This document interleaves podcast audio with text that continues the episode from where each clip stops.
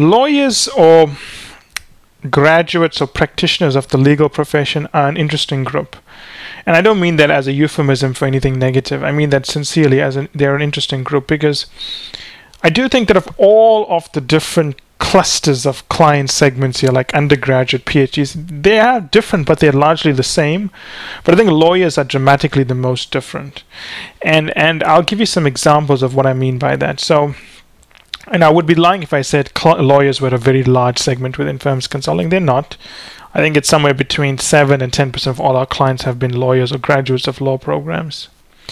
And, and there are different attributes. I mean, uh, the ones that I've personally trained, I've obviously screened all of them personally, but the ones that I've personally trained, we've had a lawyer who was, you know, clerked for a Supreme Court judge, I think in uh, Israel, one who clerked for a Supreme Court judge in South Africa. We've had lawyers who became entrepreneurs, lawyers who worked for the um, on the M&A side of law of you know these elite white shoe uh, law uh, law firms on Wall Street and the equivalent in Australia, London, uh, you know whichever country it is. Uh, we've had um, lawyers that are still practicing and you know want to transition um, away from law, even though they've never actually worked for law firms. So we've had the whole mix, and we had, you know, very, very, I would say, very, you know, elite clients, whereby if I mention their names, a lot of people would recognize them because in their field they're fairly well known. Now, the one thing that strikes me about lawyers is that if there's one group that I think undersells or, or, or, or is is not fully aware of its full strengths or, or, or, or advantages, I would say it's the law group. Every lawyer we've had in the program, and, and I forgot to mention in house lawyers as well, every lawyer we've had in the program, I think there's a certain professionalism, a certain eminent way of communicating, and a certain eminence, I think is the right word.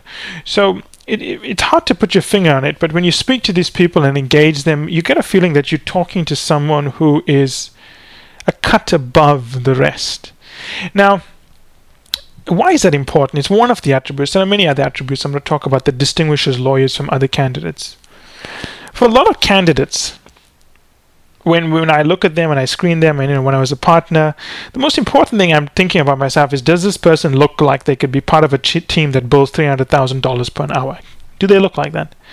And if you don't look like that, well, you failed the first hurdle, and we're not going to put you into a team that charges three hundred thousand dollars per hour because the client's going to question our billing. So, so, so it's a, it's a very important attribute that most well the lawyers we've had certainly fit this bill. They come across really polished, right?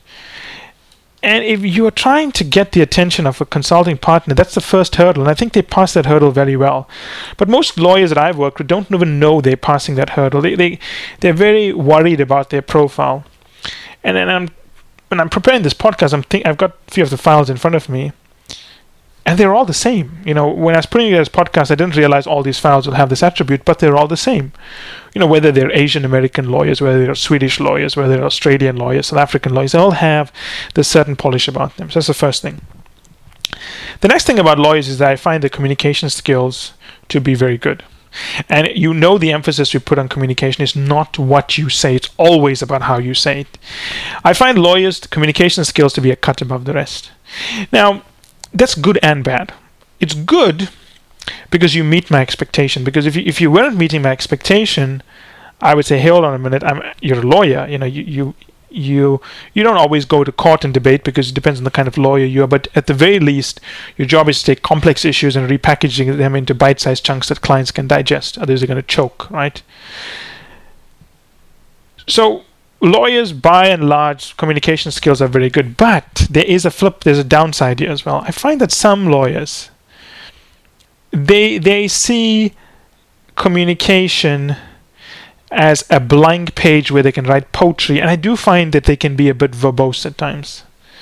So their communication is good but it's unnecessary. And one of the things i spend a lot of time working with lawyers is to say okay you're saying that but do I fully understand what you're saying? Why are you adding in that piece there? Is it necessary to the story?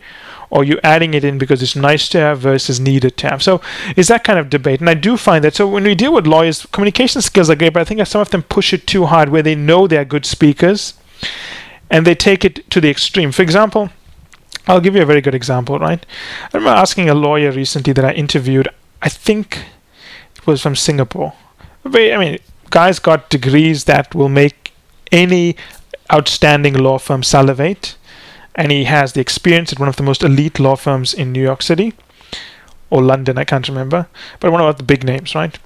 Uh, Wall Street, um, one of the firms that serves most of the banks on Wall Street. And I asked him a question, and he went into this interesting way of answering it where he said, Well, Michael, you know, if we look at this problem from multiple angles, we can tackle it in different ways. So I think that let's lay out the angles and let's look at the ways we would tackle it from. Now, the question I asked him is, What do you think is the most appropriate option for this client to undertake of all the options and which one should we go with. And what I found this guy doing was that I think he liked listening to himself or he liked his ability to manage the English language and he was very good at that. I'm not saying that he was any problems with the way he spoke, but I found that because he thought his verbal skills or his ability to communicate was so strong, he would try to communicate too much. Spend more time communicating rather than cutting things down. I'm not saying all lawyers do this, but I have seen that, right? So communication, a big strength. Just don't make sure it's a, it just shouldn't be a weakness, right? Now, when we look at um, some of the other skills lawyers have, I think lawyers, by and large, because of their ability to process very complex issues, they tend to be naturally more structured than most candidates. I know it's very bizarre that I'm going to say this, but I do find that when I get the resume of a lawyer, and I'm assuming this lawyer went to a good school and they've got the right experience, and they were trained in the right kind of teaching style they're going to be a fairly analytical client. They're going to be able to, to break down issues, build it up, know what is mutually exclusive, know what is separate, construct a very, very succinct and logical argument for a very complex issue. Lawyers do that very well. But for some bizarre reason, a lot of lawyers think that you're only analytical if you understand math, which is something I don't understand. Analytics have nothing to do with math. You can be deeply analytical and not be able to do long division, right? hopefully you can do long division, but if you don't, we're not going to hold it against you. Being mathematical is completely different from being analytical. There are plenty of PhDs in mathematics who couldn't get into McKinsey because they are mathematical and not analytical. And sometimes they are too mathematical and they ignore analytics is about solving a problem, which means identifying the problem, sifting through all the data, collecting the data you need to test the hypothesis you've constructed, and then reiterating the answer until you get the answer you want. Mathematics is basically following a language, right?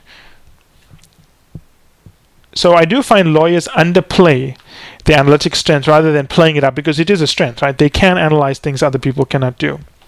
Now, the one weakness lawyers have, and it depends on the type of lawyer yeah, is it may lack business judgment. But to be honest, of all the groups we have, I think lawyers lack this the least.